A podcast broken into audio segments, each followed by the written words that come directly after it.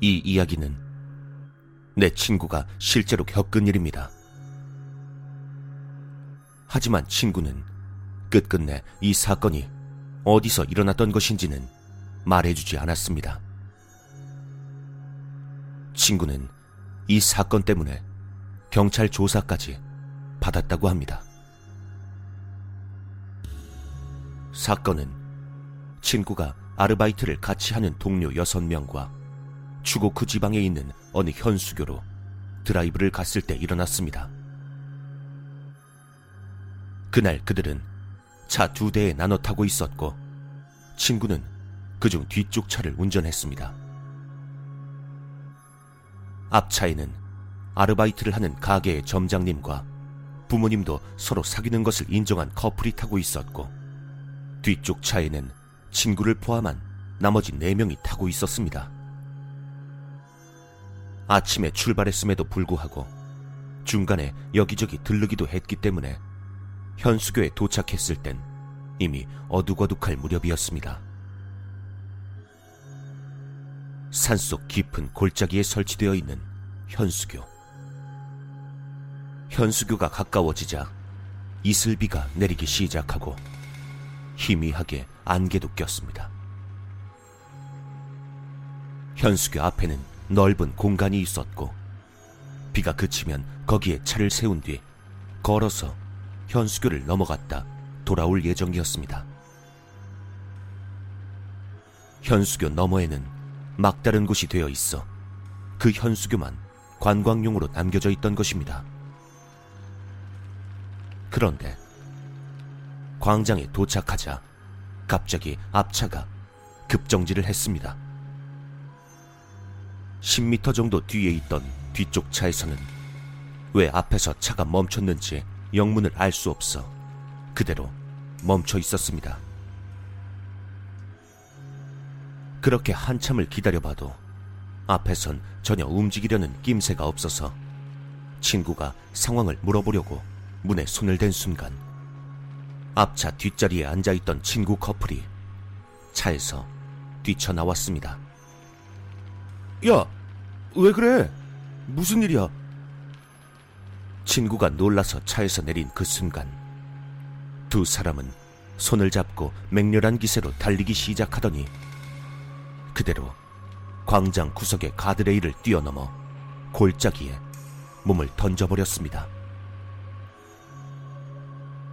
차에 타고 있던 친구들은 모두 깜짝 놀라 가드레일 쪽으로 달려가 골짜기 아래쪽을 보았지만 안개 때문에 아무것도 보이지 않았습니다.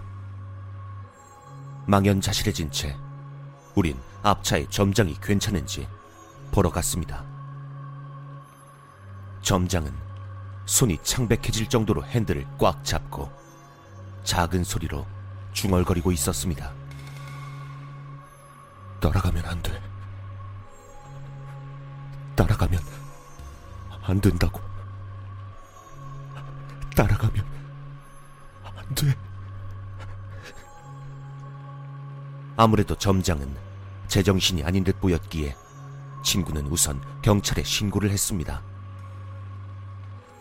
경찰은 금방 도착했고 점장은 구급차에 실려 이송되었습니다. 당연하겠지만 절벽 아래로 뛰어내렸던 두 사람은 이후 시체로 발견되었습니다. 친구를 포함해 동행했던 사람들은 모두 경찰에게 신문을 받았지만 결국 자살로 결론 지어지고 말았습니다. 얼마 뒤 친구가 점장에게 병문안을 갔을 때 그때 도대체 무슨 일이 있었던 것인지 물었습니다. 점장의 말에 따르면 광장에 도착하자 난데없이 차 앞쪽에 기모노를 입은 여자아이가 안개 속에서 나타났다고 합니다. 깜짝 놀라 급브레이크를 밟아 차를 멈췄더니 마치 사극에서나 나올 법한 모습의 여자아이가 웃고 있었다고 합니다. 이런 곳에 왜 여자아이가 있나 싶기보다는 기분이 나빠졌기에 도망칠까 생각하던 그때 어느샌가 차 주위엔 비슷한 모습을 한 아이들이 잔뜩 둘러서 있었다는 것이었습니다. 위험하다고 느낀 점장은 작은 소리로 경을 읽기 시작했다고 합니다. 그때 차를 둘러싼 아이들은 그대로 손을 잡고 노래하기 시작했습니다. 그러자 점장의 머릿속에 아이들의 노래가 마구 울려 퍼졌다는 것입니다. 그리고 그 노래를 듣고 있자니 그들을 따라가야 한다는 이상한 기분이 들었다고 합니다. 하지만 점장은 따라가면 안 된다고 중얼거리며 핸들을 잡고 필사적으로 정신을 집중했다고 합니다. 그때 뒤에 타고 있던 두 사람이 갑자기 차에서 내리더니 아이들과 손을 잡고 함께 달려가 버렸다는 것이었습니다. 가드레일 저 너머 벼랑 끝으로 말입니다. 점장은 친구에게 마지막으로 이렇게 말했다고 합니다. 이런 얘기를 아무리 해봤자 경찰은 믿어주질 않더라. 나도 내가 뭘 본 건지 모르겠어.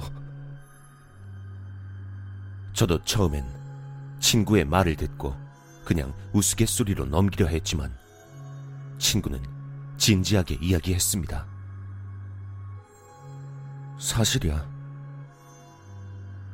그래서 그 두 사람은 죽었어.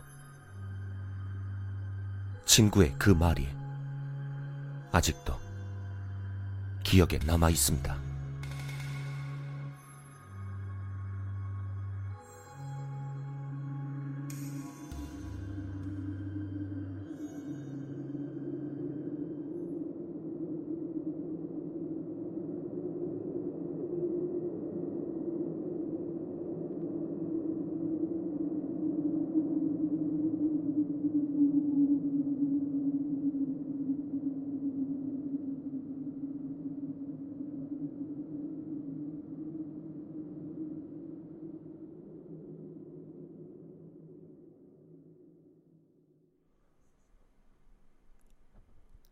따라가면 안 돼. 따라가면 안 된다고. 따라가면 안 돼.